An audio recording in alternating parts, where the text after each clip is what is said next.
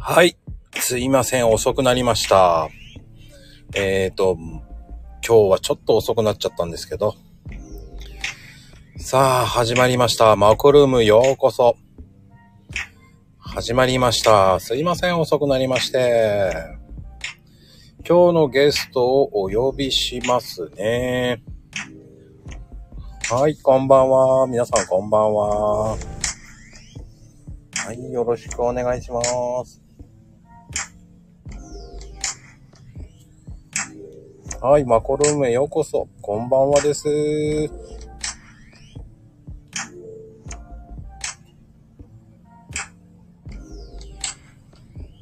ーんと。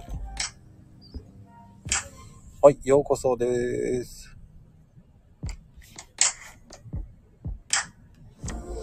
ワンちゃんがね、今見つからないんですよね。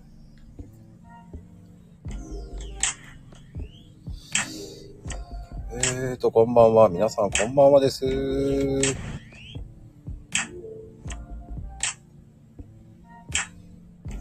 しょ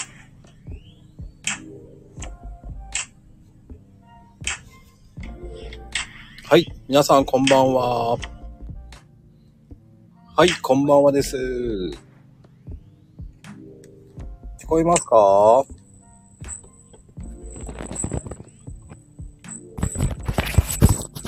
もしもーし。大丈夫ですか？こんばんは、遅くなりました。いえいえ、こんばんは。よろしくお願いします。申し訳ありません。ちょっとですね、マイクの調子が悪くて。聞こえ、聞こえますか？うんちょっとガチャガチャ言ってますね。ちょっと待ってくださいね。えーっと、今話しますね。音大きいですかね？これぐらいがいいですか？あ、大丈夫ですよ。はい。えーと、本日のゲスト、かんちゃんです。よろしくお願いします。よあ、すいません、遅くなりました。ろしくお願いしセラピスト癒しのまかんちゃんです。よろしくお願いします。す。はい、ちょうどいいと思いますよ。皆さんちょうどいいって言ってくれてますんでね。はい。はい、よろしくお願いします。よろしくお願いします。えーとね、正直言って、僕、まだね、帰ってる途中なんですよ。本当ですか？はい。ちょっと押して押して押しまくっちゃったんで、はい。まあ、あのーざっくりと、まあ、会話をしながら、こう、ゆっくりまったりと話すマコルームなので、はい。のんびり行きましょわかりました。う。よろしくお願いします。よろしくお願いします。はい。まずは、かんちゃん、聞きたいことはいっぱいあるんですけど、はい。大丈夫ですか？心の準備は大丈夫ですか？はい。まずは、正直聞きたいのが、はい。なぜツイッター始めたんですかね？あ、いい質問ですね。あの、まプロフィールのところには2年くらい前よりももっと前からツイッター開始みたいなこと書いてあるんですけど、うん。まあ実際がっちり出したのがちょうど2年前なんですね。はいはいはい。今から。はい。で、えー、まあきっかけになったのが、うん。あの、私の息子の、えっ、とですね、まだ小学校1年生時代に、あの、知恵の輪を、こう、1秒でサクッと、お解いちゃうっていう、その動画を YouTube にアップしたんですね。へえ。えーで、それを、うん。あのーまあ、Twitter に載せた時に、うん。なんとあの、孫正義社長はいはい。いいねをいただいたんですね。ええええ本物かよと思ったら、おいや、これ間違いないなと思って、うんえ、こんなことあるんだと思って。はい。そっからこう、ハマってったってことですか？そうですね。こういう著名人の人に、ね、こう、まあ、YouTube なり、うんえーこういった Twitter なりうん。っていうのは、こう、見るチャンスというか、うんうん。えーそんなのあるんだなと思って、まあ、それが一つのきっかけではあったんですね。ああ、じゃあえそこ、ーそれは、はい、大きなきっかけだったですね。ああ、そっからこう、ツイッターって、こう、ハマっていってしまったってやつですね。その通りなんです。はい。あの、正直な話言って、こう、140文字ってすごく難しいじゃないですか。はい。苦戦とかはしなかったんですか？ああ、最初の頃は、うん。あのーまあ、メモ書きとか、うんうんうん。やっぱやりましたね。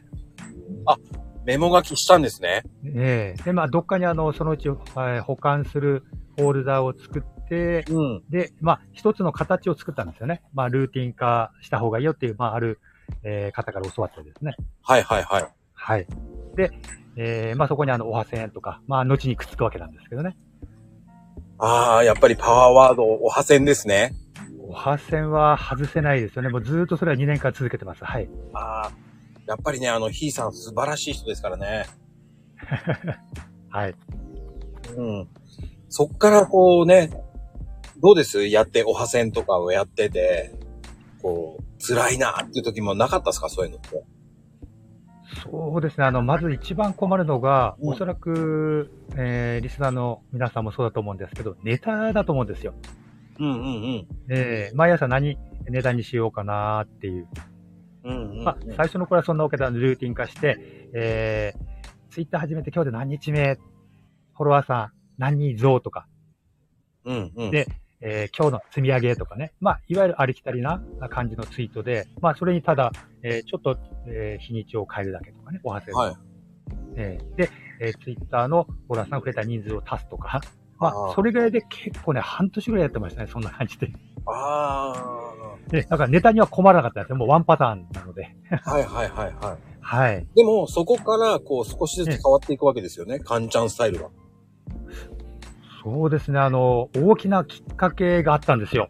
うんうんうん。それはですね、ある、あの、私のプロフィールの中に、ノートの中にも入ってるんですけどね。うん。うーんとですね、私のフォロワーさんで、ある僧侶の方から言われたことがあったんですけど、うん。まあ、カンちゃん何も気づいてないかもしれないけど、カンちゃんの取り柄は、リプの厚みだよと。厚みこ。のリプ、うん、リプの厚みってなんだろうなって思ったときに、まあ、まあ当時はそんなに人数も少なく、あの、多くなかったので、まあ一人一人リプを返したわけですよね。はい。細かく。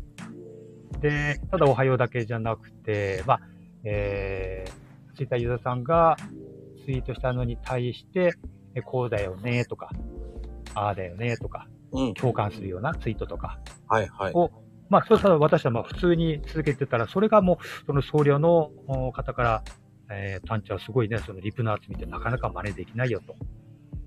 はいはい。いうところで、まあ、それが自分の、あ、なるほど、こう、ツイッターユーザーさんが、えー、私がね、何かこう、お一言、そういうことっていうのは、それって嬉しいことなのかななんてこと、まあ、それを結局ずっと、まあ、繰り返してきて、え今の形がだんだん出来上がってきてるのかなっていうところですかね。ああ。はいここでこう自分の今のスタイルが分かってきたって感じなんですね。そうなんです。まあ、試行錯誤あったんですけど、何がね、あの、えー、ツイッターユーザーさんにこう目に留まるのかなとかね、そういう考えもありましたけど。うんうんうん。えやっぱり、こう、皆さんも、僕もそうなんですけど、やっぱり、最初はこう、ブレまくるんですよね。何やっていいか分かんなくなるし、ああ、わかります。はい。で、ふわっふわしてしまうんですよね。こそうなんですよ。うツイートってなんだろうって言いながら、こう、模索しながら、こう、恐る恐るやっていくわけじゃないですか。はい。で、やっぱりこう、やっぱり皆さんもそうなんですけど、リプの壁ってあるじゃないですか。ああ、なるほどね。はいはい。リプを行くっていうのが勇気いるわけじゃないですか。はい。で、か返事が返ってこなかったらどうしようとか、えそういったところとか平気でした？えああ。まあ、返事も返ってこない人もいれば、うん。うんまあ、その辺はですね、あまり気にしないですよね。正直。ああ、だからそこはこう、すごくしっかりしてたんですね。僕はね、最初どんだけやっても帰ってこないんだなと思ってたんですよ。ええまあ、そのうち帰ってくるだろうっていう魂胆でどんどん行きましたね、だから。ああ、なるほど。はい。ある一点まではちょっとおっかなびっくりやってたんですけど、えそれがね、ルーティン化されてくると、もうイケイケになってしまうんですよね。なるほど。はい。うん。そしたら、なんか、気分的に楽になって、帰っても帰ってこなくてもいいかってなって、行ってしまった方が早いかなっていう。なるほど、はい。やっぱ、かんちゃんもそんな感じですかね。で、あの、おっしゃる通りですね。はい。ああ。うん。かんちゃんっていうのはリプを見て、あの、ツイート内容を見てて、はい。僕は熱い人だなーって思ってて。あの、そうですね。やっぱり、人熱くなったきっかけっていうのは、もともと癒し系で、こう、ツイートしてたじゃないですか。うん。で、やっぱり、こう、なんか熱くなったのは、まあ、鬼滅の刃なんですよね。え、そうなんですか？鬼滅の刃で、まあ、あの、家族で、えー、無限列車編見に行って、それまでは正直、あの、そんなに熱くなかったんですよ。その、鬼滅にしても、ツイッターにしてもね。はいはいはい。で、その煉獄教授堂の、ちょっとね、かんちゃんごめんなさい。ちょっと声が、バチャバチャしてる。大丈夫？うん、大丈夫ですよ。はい。うん。鬼滅で？で、まあ、その映画を見に行った時に、うんうんうん。あの、なんか熱いっていうのはこういうことなのかなっていうね。がその一つのきっかけというか、カンチャースタイルがなんかね、こう変わったんですよね。癒し系よりもちょっとこう、超えた？超越した？なんていうのかな。あ まあ、最近のツイートを見ていただくとね、わかると思うんですけど。うんうん。熱くなったって感じですかね。こう、うえおーっていう。なんか、そうって感じですね。ああ。まあね、でも鬼滅って結構、その、アニメーション的にもすごくいいことを言ってますよね。そうなんですよ、はい。まああの、家族愛もそうだけど、こう、鬼にも悪、悪役にも、その物語を出るじゃないですか。えそこがちょっと悲しい、こう、なんでしょうね。まあ、僕は個人的に好きなのはスパイダーマンとかそういうのも好きだったんですけど、海外もの。えええはい。あのー、ね、あの、ピエロの人誰だっけな名前出てこないな。まあ、そんな人いたんですけど。え、なんだっけなほんとど忘れしちゃったな。まあ、やっぱりこう、悪役にも、ストーリーがあるわけじゃないですか。そういうことですよね、はい。うんうんうん。そこがね、ちょっとね、奥ゆかしさがあって、こう、なぜヒールになったかっていうのが、うん。ね、わはい。かりやすいじゃないですか。そうですね。うん、そこはね、やっぱりこう、わかる人もいればわからないっていう人もいますけどね。所詮ヒール役はヒール役でしょうって思っちゃうわけじゃないですか。うん。ね。そうですね。うん。で、カンちゃんといえば、はい。やっぱりこう、癒し系の生体師さん。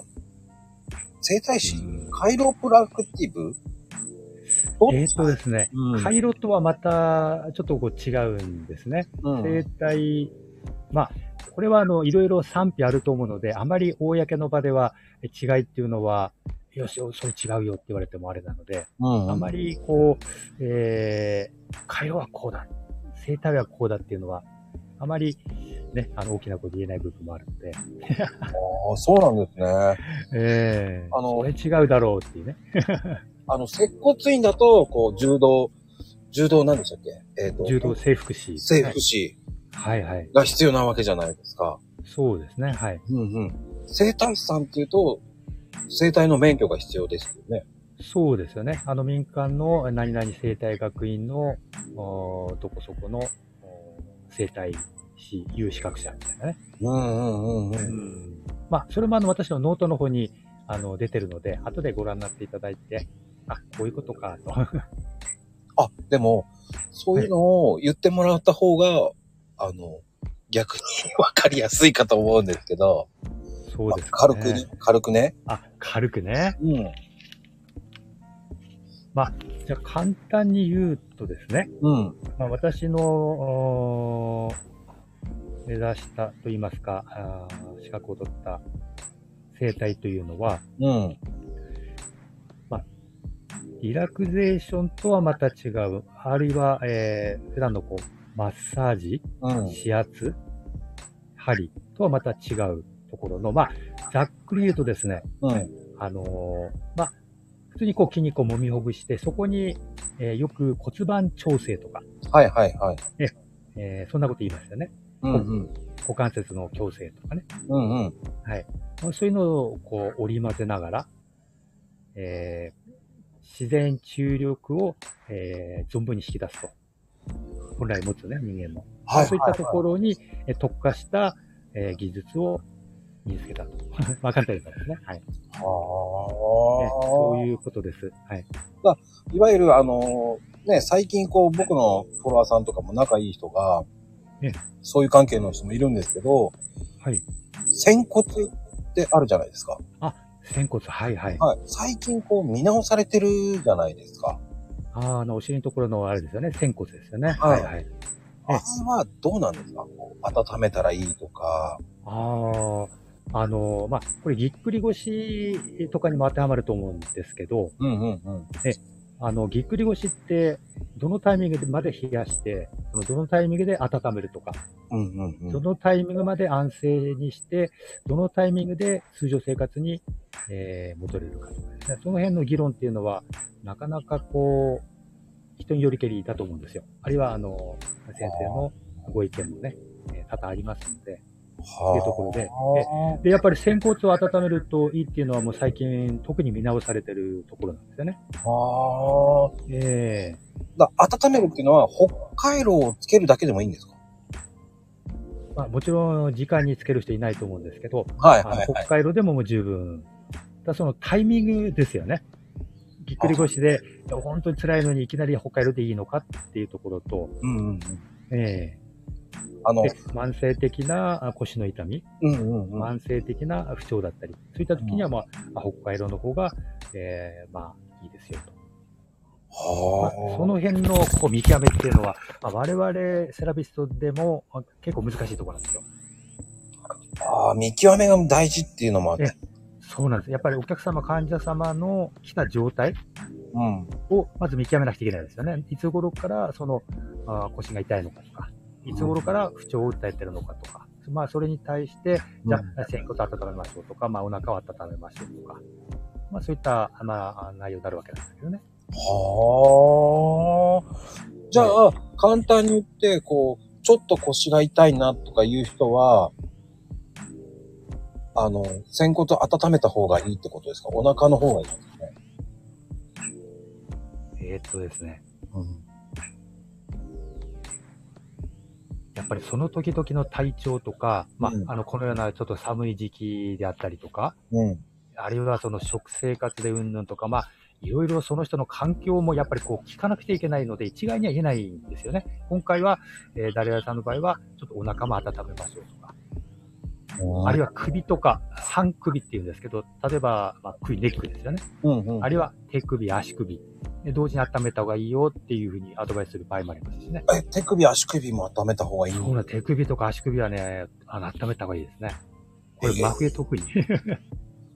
ちなみに、仙骨ってわからない方がいたんですけど、ああ、そうですね。はい。お尻のちょっと上ぐらいですよね。簡単。そうです。あのーお尻のとこになんかポコポコポコって何個かあると思うんですけどね。あの、昔、先、日本、あの、何でしたっけ？先祖は猿だったっていう、こう、尻尾があったであろうの。あれが尾て尾てい骨ってやつですねあ。一番ポコって出てる。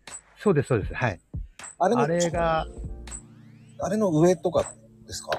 えーっと、そうですね。尾てい骨ご自分で触るとわかるじゃないですか。うんうんあの、なんかお尻の、あーなんだ、尻尾の退化したところ。はいそれが一番、えー下の方だと思っていて、そこから腰の方にこうずーっと向かって何個か骨があるんですよね。うんうん。ポコポコポコって5、6個。ご自分で触ってみるとわかるね。今さ、皆さん今多分触ってると思いますよ。あ。はい。上の骨の、あまあさっき分かってて聞いてるから全く。さっきではなく、あの、素敵なあのね、女性軍団が、女性軍団がね、結構わからない方結構多いんですよね、女性。あ、本当ですか？なるほど、なるほど。うんだそそこがねのこのおし、うん。いや、はい。まあ、その付近ですよね。腰ら付近。そのお尻の尾てい骨あたりから、ちょうど腰の、えー骨の一番下っていうんですけどね。まあ、その辺の部分が仙骨と思っていただいて。そうそうそうそう。ああ、ナガルンわからない。うん。その辺の、その腰とその辺のあたりですよね。仙骨って。あの、そこに、をちょっと温めると結構いいんですよね。そうですね、はい。直に温めるのは良くないらしいので。ね、まあ、時間に温める人はあんまり良くないいないと思うんですけど、まあ、温めるって言えば、例えばあの、シャワーとか、うん。え、まあ、そこに当てがあるとかね。それだったらいいと思うんですけど、いきなり回路を時間に貼る人いないと思うので、っていうことですよ。うんうん。そう、はいお尻と腰の間。うーん。お尻と腰の間、あ、いいあの、マリンコさん、そんな感じです。はい。そうそうそうそそこに骨がね、あの、何個かあると思うんですよね。う。うんここが仙骨です。あの、仙人の線で、骨ですね。仙骨って言うんです。さっきはもうすぐ触ろうとするので気をつけてくださいね。まあでも、あの、はいそこら辺が今見直されてるっていうのもすごいですよね。特に女性とかがいいって言いますもんね、仙骨を温めた方が。そうなんです。はい。まあ、いろいろ女性特有のね、あの、病気とかも、あるいはお悩みもあるでしょうから、その辺温めていただくと、えーっていうのは最近見直されてますよね。うんえ特に今ね、ここにいる方たちは女性が多いので、えああ、そうですね。見ると、そうですね。はい。素敵な女性ばっかりなんで、えね。そうしないと、素敵な女性です。ぜひぜひ、やってみてください。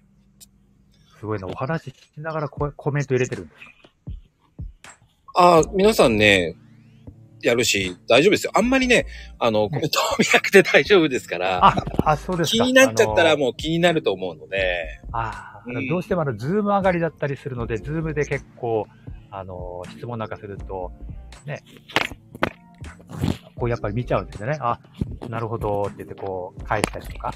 うんうんうんうん。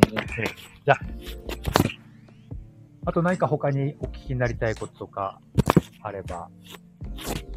あと僕はね、スマホ首はいっていうのが気になるんですよ。ああ、スマホ首ですね。はい。あの、どうしても、はい。撫で方っていうか前に型になっちゃうじゃないですか。えあれが今現代病じゃないかなって皆さんしえっかりも気になるかなと。うまさしく現代病ですよね。ん。どうなん？そもそもあの、えーっとですね、よくストレートネックとか、まあそんなふうなことを言う、言う聞いたことあるんですよね。うん。ストレートネック。なんか首の骨って、えー、まっすぐの方がいいんじゃないのって思う方多いと思うんですけど、はい。違うんですよね。あ、違うんですか？そうなんです。性的にちょっとこう湾曲してて、まあ、うん腰の骨もそうなんですけど、S 状になって、S 状っていうのは S 字型になってるってことですね。それで、えー、例えば歩いたりとか、うん。走ったりとか、まあ、それを、ショックを吸収するための、まあ、サスペンションというか、まあ、ね、簡単に言うと、車庫刺す低い車と、ね、ノーマルどっちがいいかってなって、ノーマルの方がいいっていうように、やっぱね、ストレートってあまり体にとってよろしくないんですよね。ショッはい。クをはい。ダイレクトに脳に伝えてしまうとか、その振動とかですね。まあそこから話が行くんですけど、はい。やっぱりあの、現代病になった理由っていうのが、やっぱりその、昔ガラケーの時代って、そんなにずーっと、えー携帯見続けたとか、うんあまりなかった時代で、このスマホ、これが世に出てきてから、おそらくですね、ストレートネックっていうのが多くなったんじゃないかなっていう説が多いですよね。そうなんですね。それに直すっていうことはできるんですか？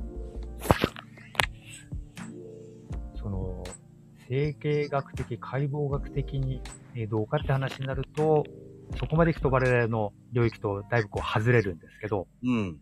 ただあの、改善の余地は、まあ、ある程度ああるかなっていうのは、まあ、我々の見方ではあるんですよね。はいはいはいまあ、普段の生活習慣ちょっと変えましょうとか、例えば、ずーっと下を向いてる姿勢っていうのはよろしくないから、まあ、たまには、えーまっすぐ前を見ようとか、まあ、首を後ろに、こう、うがいするようなあ感じのストレッチしようとか、うん。まあ、ずっと同じ体勢がよろしくないっていうことですね。まあ、セルフケアってこう、ありますけど、あの、なかなか言葉でとても言いづらいところもあるので、私が考えたのは、あ、この人のえー施術師、まあ、いわゆる、あの、セラピストさん？はい。のえー、例えば、ストレートネックの水中放送、とってもわかりやすいなとか、そういうのがあったら今度自分でチョイスして、それでツイートにしようかなと思うんですね。あのーさっきはあのあ、ー木槌でトントン直してもらってると言ってますけど、本当にそんなんであるんですか？トントン直すんですか？そんなの。ね。もうさっきもね、あの、首状態あまりよろしくない人だからよく知ってるんですけど、それもありなんですか？トントンするって。どういうふうにトントンするかだと思うんですよね。その頸椎そのものに、えートントンしてるのか、あるいは、えートリガーポイントって痛みの引き金になるポイントが、例えば他のところにあって、そこを軽くトントンするのか。はねそうなんです。そこを我々も結構ポイントなんですよね。直接的にその頸椎ではなく筋肉とか、えー最近でいうところの筋膜とか、もうその辺を、あと指でツンツンとか、ちょこちょことか、さするとか、そういうやり方もあるんですよね。圧なんかほとんど加えないで、施術する先生とか、いろいろいますよ。あーへええだから一概に、本当のあの治療法っていうのは、我々の口からこれがいいよっていうのは、本当ね、なかなか、あの、確立したものっていうのは言えないところではあるんですよね。あ、腰トントンと書いてあるんですね。さっき。なるほど。まあね、腰トントンとかね、いいと思うんですよ。うん。でも結局、皆さん結構、だどこかしら悩みがあると思うんですよ。ええうん。ね、肩こりにしたって、はいはい。ね、腰の痛みとか、猫背の痛みとか、いろんなのあると思うんです。はい。そういうのってやっぱりこう、ね、改善っていうわけじゃ、まあセルフケアなんですけど、こう、意識する方がいい、こういう風に意識するといいですよっていうのはどういう感じのがいいんですかね？そうですね。まず一つ言えるのが、その生活習慣の見直しをしてもらうというのがまず大前提なんですよね。うんうんうん。まあ、なぜその、うんスマホ首になってしまったのかっていうのが一点。で、なぜその首が痛いのか重いのか、頭痛までするのかとか、まあ、なぜ肩こりまで発展してきてるのかとか、うんうん。そこから我々こう、あの、まあ、問診から入っていろいろこう話を聞くわけですね、患者さんとかお客さんとかからね。で、じゃあセルフケアとなった時に、まあ、ストレッチがいいですよっていう先生もいればですね、うんうんうん。うんうんまあ、ご自分で、ね、ある程度、こう、筋肉をほぐせるような、えー少しこう、知識とか技術を持った方は、ご自分である程度できる方もいればですね。あ、手首が形状をやるんだってなったら、今時あの YouTube なんか見て、あ、こういうセルフケアのやり方があるんだ。で、その人に合ったやり方であれば、私はそれでいいのかなと思うんですよね。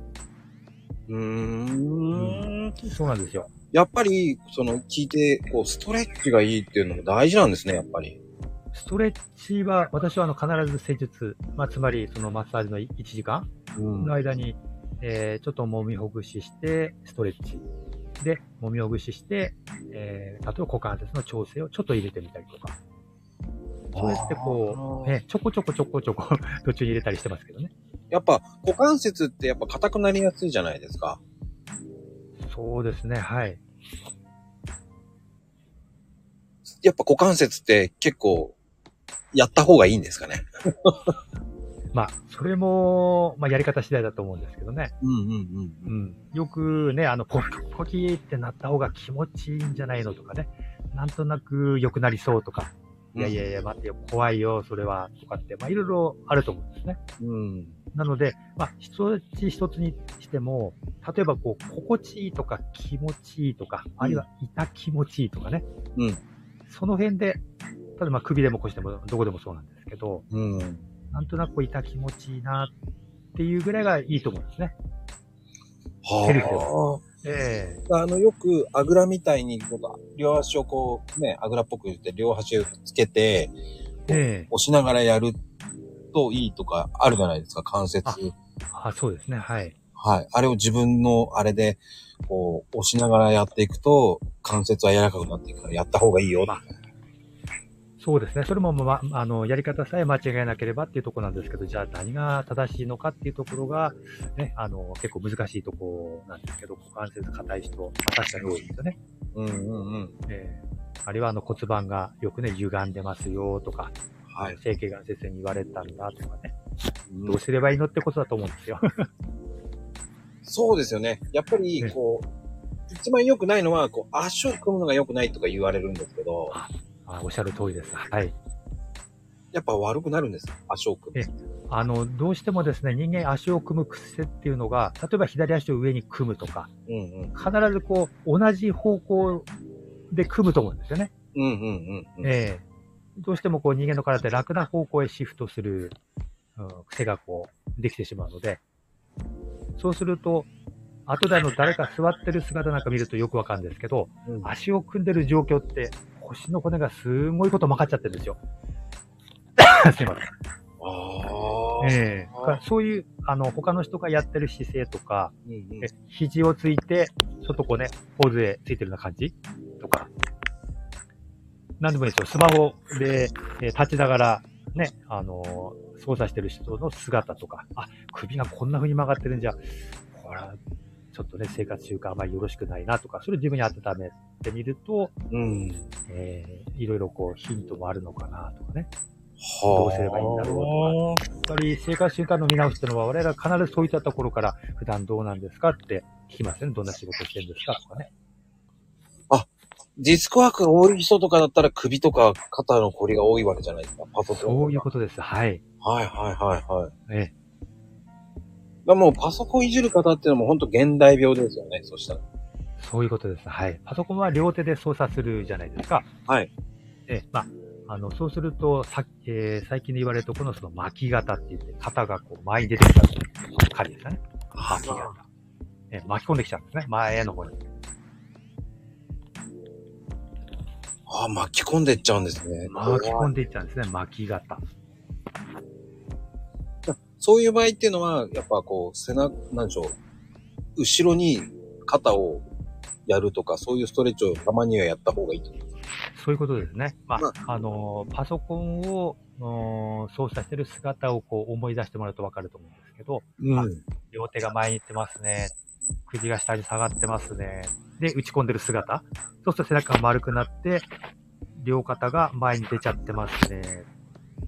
で、どういったストレッチをすればいいかって、その逆方向にシフトするといいんですよね。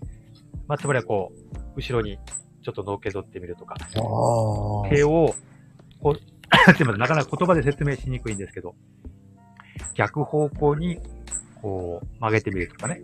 はいはいはいはい。え横に手を広げて、うん。えー反対方向、後ろの方向に手首を回転させるとかね。はあ。えだから、今のパソコンやってる逆の方向に体をシフトしていく。でストレッチをかける。はあ。えーそれも無理しないようにですね。無理ない程度に。それってやっぱり30分に1回なのか、1時間に1回なのか、どっちの方がいいんですよね、やっぱり。まあ、こまめがベストでしょうけど、なかなかね、仕事一回ね、入っちゃうとなかなか、まあって難しいでしょうからね。そんなこまめにっていうのは。うんまあ、家でしたらね、30分とか1時間で1回ぐらいはできるんでしょうけど、まあ、少なくとも1時間に1回とか。はいはいはいはい。ええまあ、会社に行くとね、なかなかみんな一生懸命やってるのに、こっちだけね、ちょっとここ、背伸びするっていうのも、あれなんでしょうけど、まあ、割とね、あの、ゆるい会社でしたら、ちょっとこう、ね、い背もたれにぐーっと寄りかかって、ね、えー、の伸びしてみるとか、トイレ行くふりしてトイレでちょっとストレッチやるとか。まあ、まあ、そんな感じですかね。はい。うん、でもね、皆さんね、トイレはね、行ったって構わないと思うんで、そこでちょっとね、こう、後ろに伸ばしてやるとか、ね、そうやってやるとね、はいストレッチ軽くいい1時間に1回ストレッチやるっていうのはすごくいいと思うんですよね。そうですね。うん。やっぱ、こうやって聞くと、カンちゃんの話聞くと、やっぱりストレッチって大事なんだなと思って。そうですね。その人に合った、やっぱりストレッチですね。その間違ったストレッチ、何が間違いで何が良くてっていうのは分かりにくいと思うんですけど、うん。こう、なんでもいいですよ。YouTube 見て、あ、これ私にすごく合ってるストレッチだな、と思ってやっていただければ、それはその人にぴったり当てはまった、あの、改善方法だと思うんですね、私は。うんうんうんうん。えそれがセリフでご自宅でできるのっていうのは、いろんなヒントが今、ある時代なので、うーん。はい。だから私のお店に来るお客さんでも、うん。まあ、必ず施術終わった後に、じゃあ、あの、家帰ってから、えーこういった数値やってくださいと。な、例えば YouTube で出てこう、お見せしながら、まあ、こんなのありますよとかね。こういうのを家でもやってみてくださいっていうアドバイスはしてますけどね。うんまあ、簡単に言うとやっぱね、こう1時間に1回こうアラームを鳴らすっていうのも一つの手だと思いますね。いや、いいや、アドバイスですな。はい。うん。やっぱね、その意識するっていうのがやっぱり大事だと思うし、その皆さんも隙間時間にこうツイッターをね、ツイートね、リップしたりとかするときに、ちょっとはい気分転換にとか、ちょっとコーヒー飲むから、その時に、まあちなみに、うちのコーヒーを飲みながらね、っていうのも、ね、そこでちょっとね、こうストレッチするとか、そういう意識が大事かなって思いますよね。まあ、そうですよね。はうい。ん、うん、うん。ね、あの、カラオケだってマイクずっと持ってたら疲れるわけですし、まあ、そうですね。はい。うん。やっぱこう、普段の、そのね、運転してたら、もう目の疲れとかそういうのもありますからね。同じ体勢だったら。はい。うん。だからこそ、ら、うん、はいちょっとしたね、ストレッチ大事ですよね、やっぱり。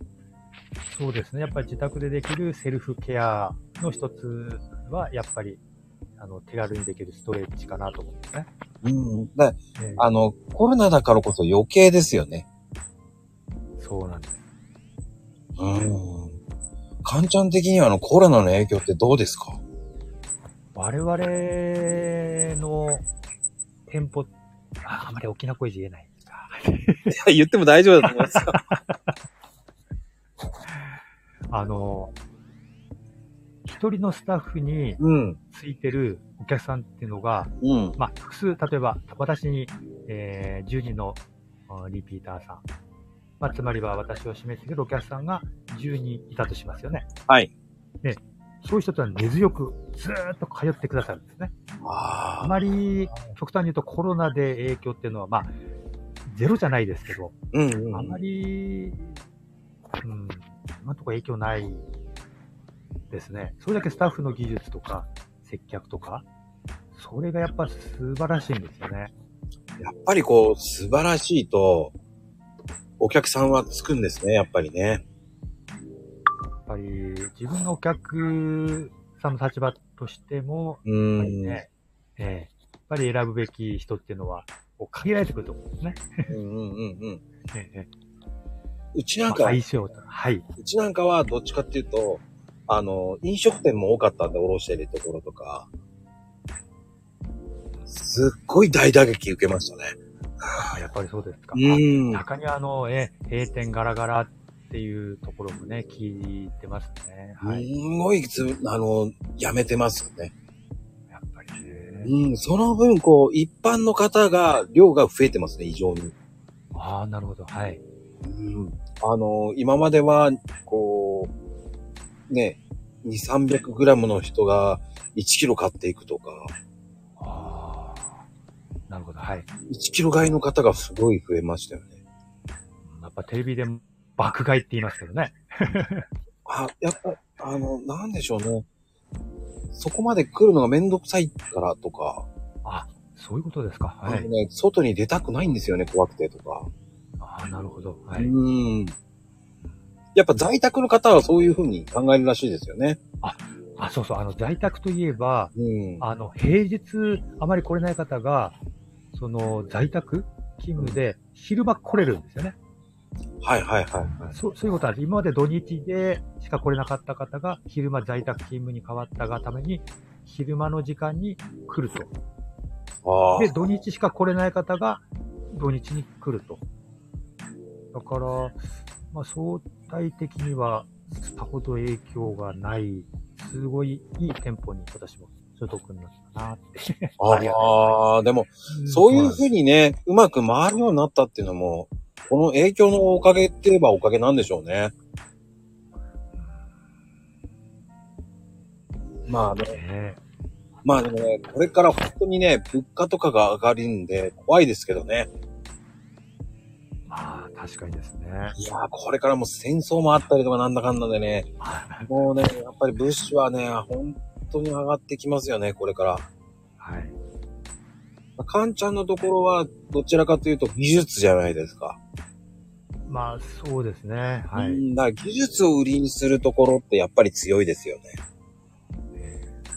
あとですね、あの、うちの、ま私、あの、実を言うと、生態とリラクゼーションと、まあ、両方兼ねてるので、うん。えーっと、リラクゼーションのお店で、の方の、今、店舗の話をしてるんですけど、うん。そちらはね、女性スタッフが多いんですよ。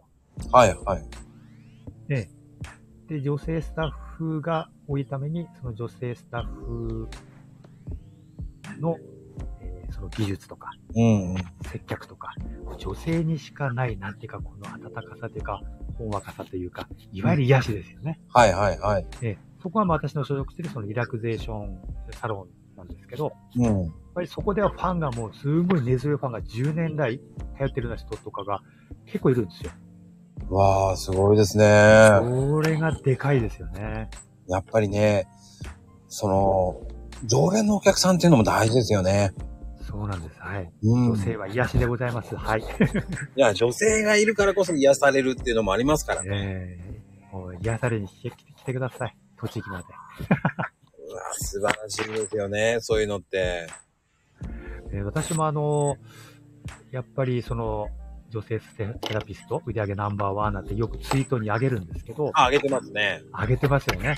もう身近で勉強したいために、シフト合わせたりね、日曜日、早番、それとも朝の掃除のタイミングから一緒になってやるわけですよ。はいはいはい。やっぱそこから心構えが違うなっていうところでね、オープン前からも違いますよ。ナンバーワンは。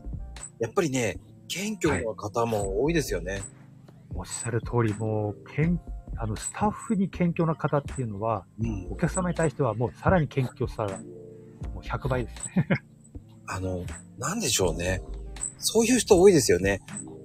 はい。スタッフにも優しくて、ねそしてお客様にも優しいっていうね。そしたらファンになるじゃないですか。ありますよね。あの、スタッフがファンになる方って、お客さんにもファンが多いんですよね。そうなんですよ。もうスタッフにも優しくてね、もう、んあの、たまにね、ついてあげるように、ちょっとしたこと、一言のそのメモとか、これ大事ですよね。ね、あのね、いつもあありがとうございますとかね。そういうことなんです。そうなんです。はい。見ていただいて。ええねあの、ポストイットだけでも貼るだけでも違いますからね。あれね、女性ならではの気配りですよね。あそこはなかなか男性には、その豆さはできないなっていう、あの、勉強してますね。まあね、男性のおじさんなんかは絶対無理ですよね。ええそうだ、あの、せっかくね、リスナーさんたくさん来ていただいてるので、私ずーっとね、あの、聞きたいことがあったんですよ。はい。これ、リスナーさんに聞いていいですか？どうぞどうぞ。はい。究極の質問なんですけど、うん。もう女優バリバリの、すごい美人さんで、うんでも達者で経験もあって、優しくて癒されるようなセラピストさんをご指名するのか。うん。これ一点ね。で、もう一点が、もう仙人のような技術で、ピタッと来たら、一人も一発でね、やっつけちゃうような。どっちのセラピストさんをあなたは選びますかってことなんですよね。それずーっと聞きたくて、皆さんどうですか？うーん。優しさイコールファンスーパーなるほどね。はい。難しいところ行きますね。そうなんです。それずっと私の永遠のテーマなんですよ。まあ、男性は大体こう技術系に走るじゃないですか。なんですよ。まあ、理論的なね、ところとか、その技術的なところとか。でも、この間あの、ナンバーワンセラピストさんと話して、女性はまあ、ちょっと見方が違うらしいんですよね。まあね、僕はね、うん男の子はい。僕からしてみれば僕直してくれる方が多いから1000人かな、やっぱり。まあ、見ると、1000人、いつも技術1000人、1000人直してくれると技術は大切とかあるじゃないですか。あありがとうございます。で、日々研鑽、自己研鑽の日々でございます。ありがとうございます。やっななるほどやっぱ、ぱり1000人なんですね。やっぱねじゃ、あ、あの、あ、もう一個聞いていいですか？じゃあ、えっ、と、今女性の方が多いので、じゃあ、イケメンも入れましょう、ここに。スーパーイケメンジャニーズ系のね、もうすごいイケメンで、技術もあって、ね、すごい方。で、もうほんと仙人のようなね、方。美人さんでね、もう芸能人の女優さんのような方。だったら、究極の選択で。男性か女性かってことですか？で、まあ、それも含めてです。はい。まあ、あの、女性でも1000人っていうのいるかもしれないですけど、まあ、一般的に男性っぽいですよね。1000人っていうのは。イケメンに、はい、騙されません。なるほど。あのね、でもね、イケメンの場合ってね、本当にうまいかどうかってわからないんですよね。あ、イケメンは流れの得るものね。なるほどですね。はい。そういうことかあんまりね、イケメンって飽きると思いますよ。美人も、ごめんなさいね、美人の人も、はい。すごい綺麗な人って飽きるじゃないですか。いやー、私飽きないんですけどね飽。きないんですか？飽きないです。全然飽きないですよね。僕はね、どちらかというと、やっぱり、普通の女性の方が好きですね。そうですか。うーん。やっぱりあんまりこうイケメンだとちょっと緊張もする。あ、なるほどね。そうそうそう。だって、ご飯がまずくて美人だったら、どうです？ご飯がまずくて美人。うん。それか、普通の方でご飯がすごく美味しいって言ったら、いや、それ言ったら普通の方でご飯が美味しい方が、まあってなっちゃいますよね。究極でう言えば。ん。やっぱりご飯が大事ですよ。食事文化がやっぱり大事ですって。あご飯大事。はい。ありがとうごございます。飯がね、やっぱり、あと、要は、そのご飯の、その、同じレベルっていうわけじゃないけど、やっぱりこうね、そ、そこそこのご飯が食べれる方が大事だと僕は思っちゃうんですよね。そうですか。いやー、あの、楽しいですね。スタイフ。あの、一人で、正直あの発信したことあったんですけど、うん。こうやってあの、複数で、複数っていうか、まあ、これってあの、素朴な疑問なんですけど、うん。二人だけじゃなくて三人とか四人とかでもできるんですか？スタイフ。できますけど、ごちゃごちゃになります。そういうことですよね。はい。わかりました。やっぱ、えー二人がベストってことですね。あのね、それ以上やるとね、やっぱりね、何言ってるか分かんなくなっちゃうんですよ。で、聞いてる方が、はいえっとどちらがカンちゃん？なるほど。どはい。ちらがマコさん？で、もう一人いたら、っていうと、パッと聞いた人が誰なんだこの人ってなりますからね。ああ、そういうことですね。だアーカイブで聞かれる方もいらっしゃるので、はい。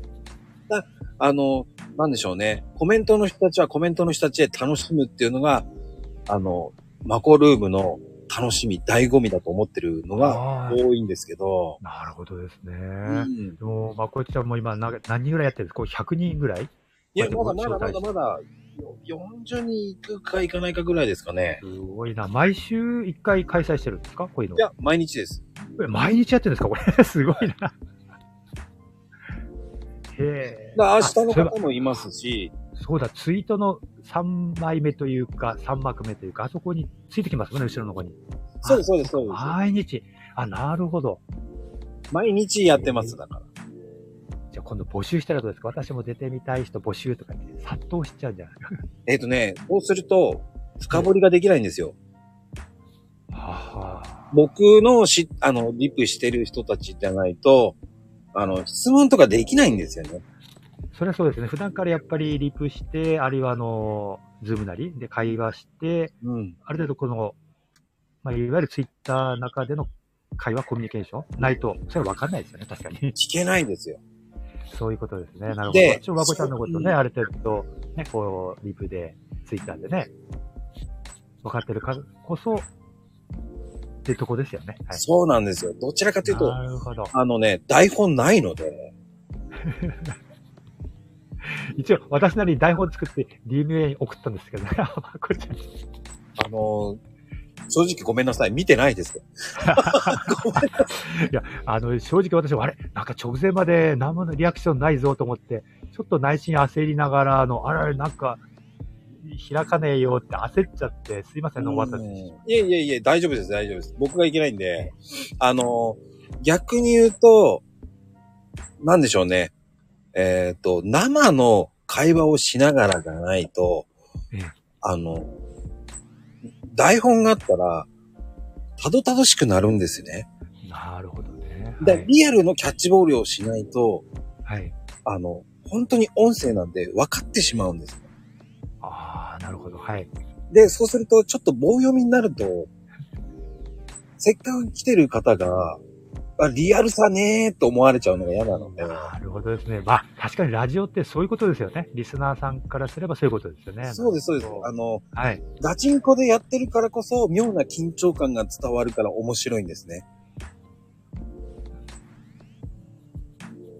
私もあの一人でう、んその、スタイフ発信した時にはもう棒読みでしたよね。正直なところ、もう必ず、あの、マニュアルを作って、癒しのかんちゃんでーすって感じ。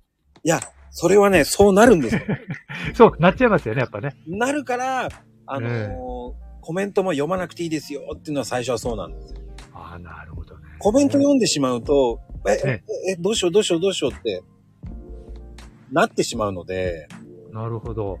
はい。そうすると、ね、妙に緊張されてしまう方があるので、だからこそ、僕と、はいね、携帯電話で電話してるような感覚で話してもらった方が、こう、リアルさが分かってもらえるっていう。あなるほどね。うん、そこで皆さんたちが、こう、横でこうコメントして聞いてるっていうのが、ね、あの、リアリティがあるんじゃないかなっていう。うん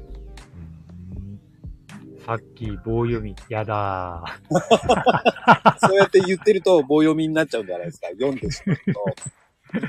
ー。えーもうさっきとね、長い付き合いなんで、さっき、今度さっきのね、えースタイフにも呼んで、なあ、もう、そこがね、やっぱりリアリティショーみたいな形なんですよ。うんリアリティ、そういうことですね。なるほどね。うんまあなんか楽しくなってきちゃった。緊張してたけど、最初。いや、それはね、皆さん最初は緊張しますって。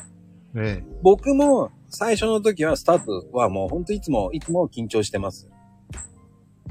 うん。だってライブだとね、やっぱりコラボとなるとやっぱりね、あの、聞く側もやる側も、やっぱりヘイトさんも言ってますけど、はい。台本のない方がリアリティがあるんですよね。なるほどね。うん。マコさん今日何話するのよって思いがちなんですけど、特にね、でもね、女性の方が結構ね、シャンシャンとしてますね。あなるほどね。今日あの、引用リツイートをね、皆さんしてくださって、なんか嬉しかったですよね。素晴らしいんですよ。皆さん優しいんですよ。ねえ、結局このまこちゃんの、この、えースタイフを聞いたリスナーさんが、じゃあ明日誰がゲスト来るんだろうっていうのを結局楽しみにしてるってわけですね。あのね、皆さんね、一回は出てる方が多いので、あ、あ、そういうことですか。なるほど。一回出てると、次はえ誰が台本なしで出るかっていう楽しみもあるわけですよ。なるほど。じゃあ私、あの、今度、そうです。リスナーで来てもらうと、なるほどね。あたふたしてるんだろう。だ、あ面白いなーっていう方が結構見てますよね。聞いてますよね。まあそこでね、たまにこう、次の日とかで、ね、さっきーさんみたいに、よくこう、さっきーさんとかまゆみさんとか話するんですけど、はい。いやー、まこちゃん今日の声おかしかったねとか言われたると、ええーと思いながらも、まこちゃん、あの、私ね、あんまりスタイフ呼ぶ、あ、あの、ズームとかもそうなんですけど、かあんまり喋らない人なんですよね、実を言うと。ええー、そうなんですか？で、構ね結構、うん、結構喋ってますよね。いいや、もう全然喋ってくれてますよね、だって。えーなんでかっていうと、うん。あの、栃木弁っていうのは、私はあえてこれ、結構気使って喋ってるんですけど、はいはい。いやいわゆる U 字工事ってい,、はいはいい。るじゃないですか。あのええあんな感じなんですよね。あの、栃木弁使っちゃうと。いやいやいやいや、僕はね、えあの、栃木好きなんで、あ、そうですか。よく行ってるんですよ。ええあれまこちゃんどこでしたっけ？僕ね、神奈川なんですよ。ああ、そうでしたか。はい。あのー本当に、栃木の、ね、あの、僕はよく、本当によく行くんですけど、えスープ焼きそばを食べに。いや、いや、来たー 今日ね、スープ焼きそば行こうか、日光行こうか迷ったんですよ。ああ、そうですか。で、で、今日のツイートにちょこっとあげたんですけど、日光の方に、やっぱり生まれ故郷の方に行って、ね、あの、子供らと一緒に遊んできたんですね。やっぱね、皆さんね、知らないかもしれないですけど、スープ焼きそば美味しいんですよ。いやー、これはね、栃木県が誇るあの、塩原温泉ってのがあるんですよね、まこちゃんね。ありますね。足、はい足もありますよね。足のとこあ、ろ僕よく足もあるんですよ。あの、ね、僕がよく行くのは、釜彦さんっていう有名なスープ焼きそばの、知ってますか？いやー、えーとさ、スープ焼きそばってね、聞いたことないでしょ。やばいんですよ。うまいんですよ。やばいんですよ。あの、ラーメンのスープに焼きそばボン。イメージはですね。そうです、そうです。醤油ベースなんですそう。そう。知らないです。おそらく栃木県以外の方は知らないと思うんですよね。あるいは県外から？食べに来ない限りは。あのね、ベースすると焼きそばなんですよ。そう。そう。美味しいですよ。あの、なんつったんでしょう。釜彦さんがほんと有名なんですよ。だいぶマイナー、あの、あれですね。これ、3時間くらい喋ってられるな。釜彦さんほんと大好きなんですよ、僕は。食べてみたい。ハイジ、栃木来なよ。栃木といえばもうね、本当に日光とかそういうのもあるんですけど、スープ焼きそば、餃子もあるんですけど、宇都宮とか。でも、スープ焼きそばだけは食べて帰ってくれって言いたくなるぐらい。さっき、そんなね、単純なものじゃないんだよい。やーもう違う、もう全然違う。全然違う。でも、イメージはそうだよね。うん。うん、イメージはそうなんだけど、家でね、あの、自分で作って食べれるスープ焼きそば買ったけど、とてもじゃないけど、作れないんだよね。あのね、本当に、スープ、本当に焼きそばを炒めてて、その上に醤油スープが乗ってるんですよね。醤油味のねこういう、そう。で、すすると、本当に麺が焼いてるから、あの、本当に焼きそばを食ってる。そう。あの、で、そのスープがまた濃くなくて、絶妙のバランスがいいんですよね。栃木来たら、あの、塩原温泉っていうのがあるから、そこでスープ入り焼きそば、チョイスしてください。はい、もうそれはね、まあ僕のおすすめは釜彦って、釜、釜の、釜飯の釜なのに、うんえっ、と、彦って、彦根城の彦なんですけど、そうだね。はい。うん横浜にはないです。わざわざ僕は僕はわざわざ、えっ、と、本当に、それだけ食べに何回か行ってます。そうですか。ははいい。で、栃木に来たら案内してあげるよ。い や、麺やわやわじゃない。いや、もう全然違う。違うなそう、塩原温泉。あのね、スープ焼きそばって書いても、多分出てきます。そうそうそう。スープ焼きそばで、大体出てくる。そうそう、塩原温泉のなんちゃらってね、出てきますから。うん行。く行く、来てね。もうぜひぜ案内するひ。よ。いいね。なんか栃木の話題いいですね。もうね、かんちゃん、あと、餃子教えてほしいっす。あ、餃子はですねミンミンとかいっぱいあるじゃないですか。餃子、大体栃木の二強って言われてるのが、そのミンミンと、うん。はい、まさしっていうのがあるんですよ。わさしも行きました、僕。まさしね。あのーはいわ。さし行きましたよ。ええで、この度、全国でね、あの、餃子消費率3位になってしまって、えー、ちょっとがっかりしてるんですね。やっぱりね、ミンミンは、普通の餃子が美味しいです、やっぱり。うん。耳はもうほんとシンプルね。はい。はい、シンプルの方がいいです。揚げとか水餃子あるんですけど、普通の餃子が本当に美味しいです。で、まさしは、あの、やっぱ秘伝のタレというかね、あれ美味しいですね。ご飯と餃子のみ。美味しいです。びっくりするが美味しいですよ。わさしじゃなくて、さっき、まさし、あのね、まさし。これですね、まさしです。そう、まさしです。そうそうそうそう、まさし。うーん。やっぱりね、餃子って焼きの方が美味しいです、僕は。そうですね。あ、うんで、今度あの、栃木名物なんちゃらとか、そういうのもツイートしようかな。いや、たまにはね、やってください、本当に。栃木の。そうですね。栃木の、あれかな。栃木親善大使になれるかなれると思いますよ。な。僕がね。僕がね、本当にね、栃木もそうだし、群馬もよく行くので、ねまあ、塩原とかあの辺もよく行くし、那須もよく行きますし、え。いいですね。あの、キャンプが好きなんでよく行ってたんですね。へえ。あの、まさしは本当美味しいですよ。美味しいですよ。はい。うーん。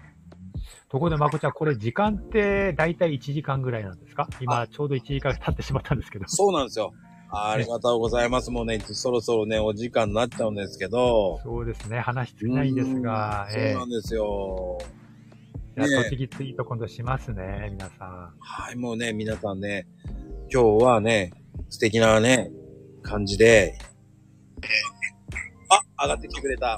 マリコさんありがとうございます。ちょっとだけね、呼んで、呼びました。ああんちゃんすいません。お世話になってます。あれ、どちら、どちら様ですか？マリンコと申しまあ、マリンちゃん、こんばんは。はじめまして。えっ、とね、爆弾投下しました。す。まこさん、ちょっとね、えっ、と、どうでした？今日のカンちゃんのお話聞いて、マリンクちゃん。今日ね、あの、私ずーっとその生態に最近忙しくて行けてなかったから、うん。改めてやっぱ自分のメンテナンスちゃんとせなあかんなって思いました。あー、カンちゃんどうでした？そういう風に言われましたよ、今。そうなんですよ。あのー、生体に行ってた時と行ってない時っていうのは、やっぱ体調もだいぶ違うと思うんですよね。うん。違えう。うんはい。で、やっぱりその生体の先生からセルフで、えーどういったことやった方がいいですかっていうのを、あの、聞いた方がいいと思うんですね。こんなことやったらいいよとか、ストレッチなりなんなり教えてくださると思うので、うん。はい。わかりました。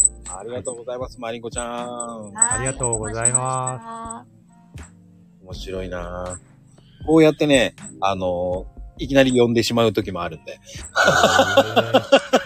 まあ、まあね、最近やり出してんですけどね、こう、びっそれいいですね。ちょっとね、びっくり的にね、ランダムで今何人か押して、なるほど。うん、マリンコちゃんにちょっと生贄になったんですけどね。あの、さっき読んじゃうと、あ3時間くらい喋っちゃうから、さっきのところ俺が行くのでね、読んではいね、その時喋りましょう。はい。えっ、と、本日のゲストは、えー、かんちゃんでした。ありがとうございました。ありがとうございます。皆ではではさん。皆さんありがとうございました。ありがとうございました。来ていただいて。おやすみなさい。はい。皆さんおやすみなさい。おやすみなさい。